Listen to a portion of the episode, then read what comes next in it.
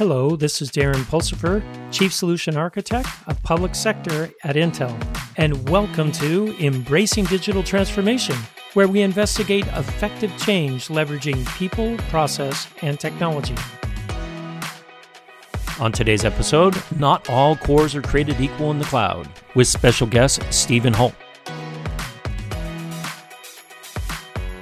All right, Stephen, tell me a little bit about your background. You're new at Intel, Intel's been hiring cloud solution architects to help our customers move um, intelligently to the right um, cloud instances for their workloads. What qualifies you for this?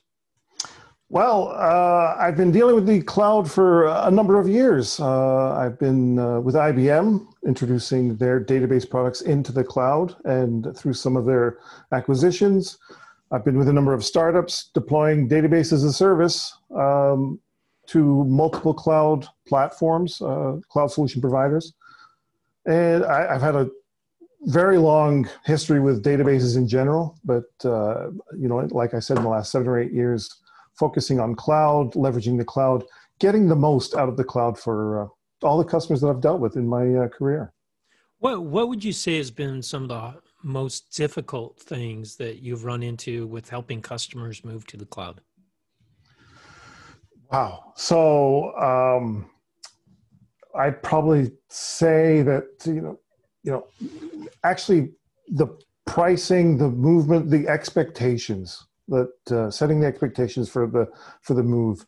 There's a lot of benefits around agility, time to market, innovative power, uh, but uh, cost a lot of folks expect cost to be, you know, I, I dramatic, I'm hoping to dramatically decrease cost. I'm getting rid of a lot of IT. That is generally not the case. It's, it's really the agility aspect. Really interesting because cost, everyone, you know, all the cloud service providers say, hey, it's cheaper to run in my cloud. But I've heard this from several other um, cloud service architects or solution architects. Uh, costs if you don't have control of it, it can run out of, I mean, run completely out of your budget very quickly. So it is an issue then. Oh, absolutely. Absolutely. And it's, uh, it's, you know, becoming a cloud solution architect, uh, I've discovered two different things. One is that change is, is a constant. So I, I, things change all the time with cloud solution providers.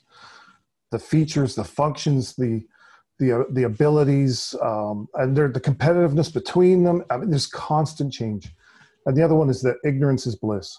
As uh, being being a customer of the cloud providers, you know, I just thought things like a core, a vCPU was just a, a, another resource, another hardware resource that you could just allocate and use in this, and it was all the same across the board and then when you get those bills that that show the ever increasing number and and your workload isn't optimized and you you know intelligence is a curse but you you get smart very quickly uh, when so, so that's that's cloud. interesting because a lot of cloud a lot of people migrating the cloud do the lift and shift. And what you're telling me is lift and shift is very expensive. Yeah. Oh absolutely. Uh, I mean, there's some workloads that don't belong in the cloud. That I mean, and they're pretty obvious. Um, you know, some older uh, applications, legacy applications, mainframe applications. I mean, imagine the the the the work and the thought and the just everything that has to go into not just a it's not a lift and shift. You have to refactor the application and re-platform it onto a completely different platform. Yeah, there's just they, there's not a lot of forethought and you just pay for it on the back end. So you, have done a lot of research on on the instances in the different clouds and making sure that you're picking the right instance right? For like performance if i can squeeze out 25% performance improvement i can actually decrease my cost. Oh absolutely. Possibly, oh right? absolutely. Yeah. I multiply right? that by a thousand instances. You've saved a lot of money. Let's just say a lot of money. Right. So this tells me that not all cores, these virtual CPUs, are equal because we would think it's almost like a utility, like electricity, right? In my my electrical wall, every electron I get to run my stuff is equal, right? Yeah. They're fungible, they're interchangeable. not true for virtual virtual cores, correct? That's what Yes. you've learned. Oh, absolutely, absolutely. And uh, with uh, AWS, there's they've got the M4, the Broadwell, Intel's Broadwell. They've got the M5, which uh, is a mix of Cascade Lake and Skylake. And depending on the workload, the workloads can take advantage of uh, uh, those platforms very differently. And it's it could be a like we said, a huge amount of money that could uh, that could be saved as if you place things correctly. So let's talk a little bit about the performance testing that you have done. You've done some CoreMark performance testing. What did you find there? What kind of performance? I mean, what what's the deal here? So the, the CoreMark one was uh, interesting because uh, we it was maybe it was by rumor that we heard that one of the cloud management providers uh, had an algorithm for for uh, recommending platforms to their customers, or maybe it was an SI. I, I can't remember, but they leveraged the CoreMark as part of their algorithm, and the CoreMark is is a is a product. It, it's a single threaded application. It just tests register moves and simple additions for any number of uh, uh, CPUs. And as you can see from the the graph, I'm assuming you're showing the graph now, but you can see that across Broadwell, Skylake, and Cascade Lake, three generations of uh, of Intel uh, processors, there's very little difference uh, I'd say within seven to ten percent difference um, between those those processors, and it wasn't a very effective way of measuring the differences in the processors themselves.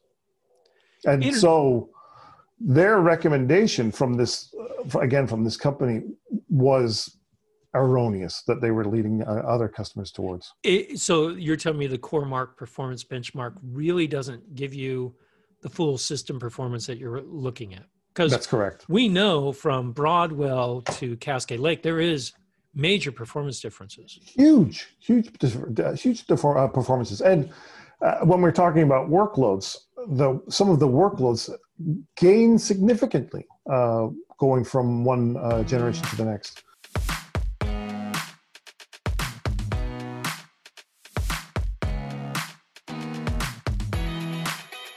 So we performed uh, additional tests on real workloads.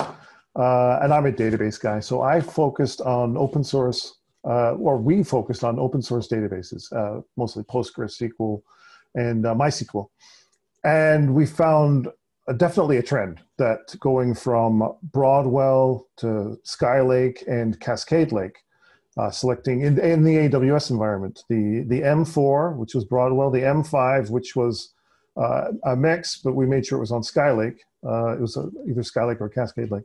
And then N, uh, the NVMe attached M5D was always Cascade Lake. So we could measure or do the differences between the, the, the performance. So what did you see? I mean, was it it, it was better than um, the Oh yeah, the I, I mean the Cascade Lake environment was uh, three times better than than the, the Broadwell environment uh, for open source, and that makes sense because there are a number of improvements uh, and uh, and memory access and and things that uh, have been explained to me. And again, I'm new at Intel. I'm fairly new, so I'm not that up to date with the processor uh, technology, but it really it it makes a huge difference with uh, the advances, not just speed, but the on-chip advancements that take advantage of the uh, low latency access, low latency workloads, basically. So it's uh, and you can see, I mean, you can see there was a, a two times and three times uh, better performance going up to the generations So based on the workload. So, so that tells me though that workload and core need to be looked at together when deciding which instance you should be using. That you can't just vanilla paste. I'm going to use the cheapest, the M4 uh, 16x large for everything. Yep. That Absolutely. just doesn't make sense, is what you're saying. Absolutely. And when I was a customer, I thought, again, th- these were just resources. And if Amazon said, "Here, we've got another vCPU that uh, that you can use. It's ten percent less," and I think that's that's great. Let's use that one. But the way that they would work, they'd take these other processors, they pack all these cores on them, and you'd be moving from an environment where you're one of 48 uh, virtual machines on a box to one where there's uh, you know 128 virtual machines on a box and your your access to memory is limited you're getting you know possibly 60% less performance but you're paying 10% less so it just doesn't it just doesn't work out So you've you know got to this- realize Yeah, you know what this tells me, Steve, is that we Hmm. need to not when we're outsourcing. We we talked about this at the beginning. Hmm. We think that we're going to decrease our cost. Hmm. That's one of the reasons why we do it. And one of those costs that we tend to get rid of is uh, systems architects. Right? I I don't need that person that understands how systems are put together or anything like that. Sounds to me like yes, still do oh absolutely but absolutely. they're not they're no longer racking and stacking machines they can now do that virtually and it sounds to me like they need to understand what these different instances provide uh, for different workloads absolutely and it's it's like i said ignorance is bliss but then the bill comes and you you become smart pretty quickly. Very interesting. So are is there a place that shows hey which workloads run best on which um, instances out there? Are there any resources like there like that out there uh, for the different clouds yet That's a great question. We uh, Intel we're we're trying to create one. Uh, we do have some general guidelines. We have cl- cloud solution architects that help guide folks, that help talk to them.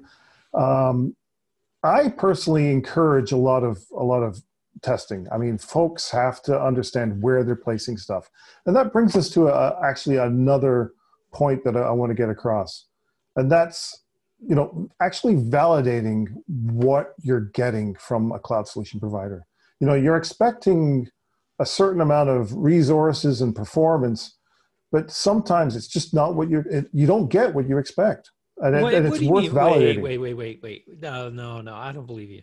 Yeah. I do believe you. I'm being sarcastic. But you're telling me if I run a workload on a specific instance, that I'm going to get different performance out of that if I run it several times on other other instances of that same type. Yeah. So uh, now we did some some testing, and now and again, I I thoroughly encourage folks to test to test and and benchmark themselves. But we, I mean, I I did some, we did some, and you know, we would find uh, a workload on a fresh install or a fresh instance. A 64 core um, fixed 64 vCPU instance. Uh, we would test it, get a certain number, and then we would um, instantiate another instance and do the same test again. And we got dramatically varying results from the same test each time.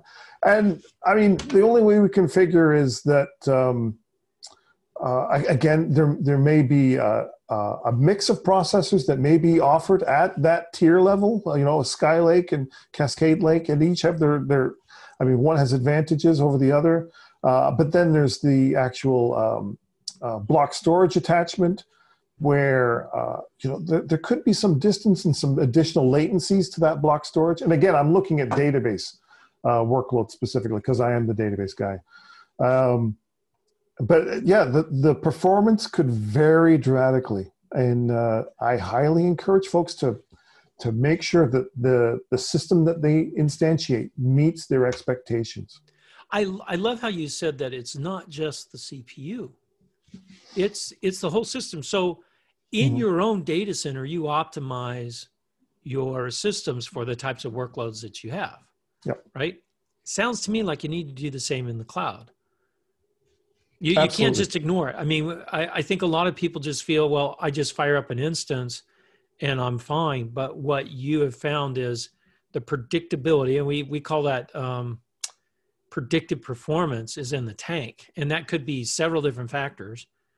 Uh, one that we always talk about is noisy neighbor, Yep. which could be someone else writing on the same drive you're writing on, or on the same network, or even on the same machine. I mean, and you have zero control over that. Oh, absolutely, absolutely, and um, uh, it's all about the expectation. And again, it's that goes back to ignorance really was bliss. But then when you start figuring things out, it's uh, it, it's it's quite a lot of work, and it, it, it you know, ask for help. And that's where uh, folks like myself uh, and uh, this, my other peers uh, can can definitely assist and help folks uh, understand what they're doing, where they're placing stuff, and how to optimize in their environment.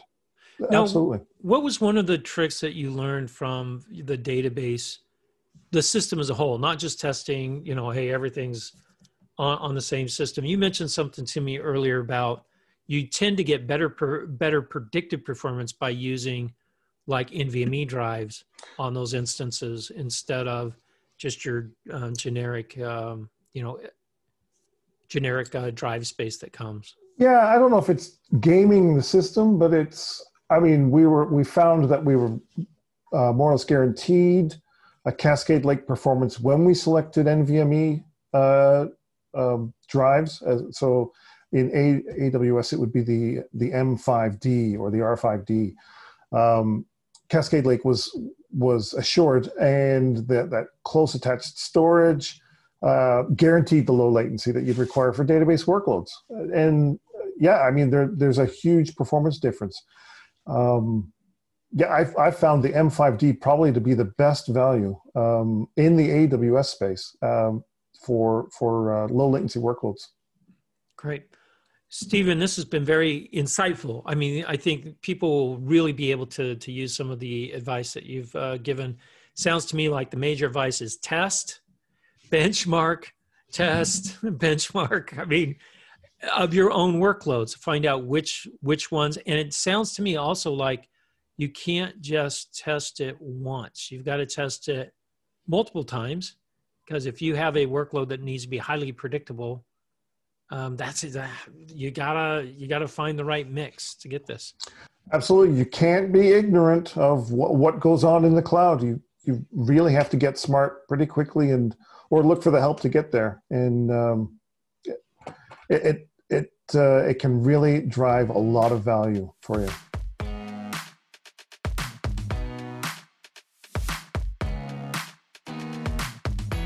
Thanks for listening to Embracing Digital Transformation today. If you liked our episode, go ahead and give us five stars on your favorite podcast or video streaming site. You can also find out more on embracingdigital.com. Until next time, keep moving forward and do something wonderful.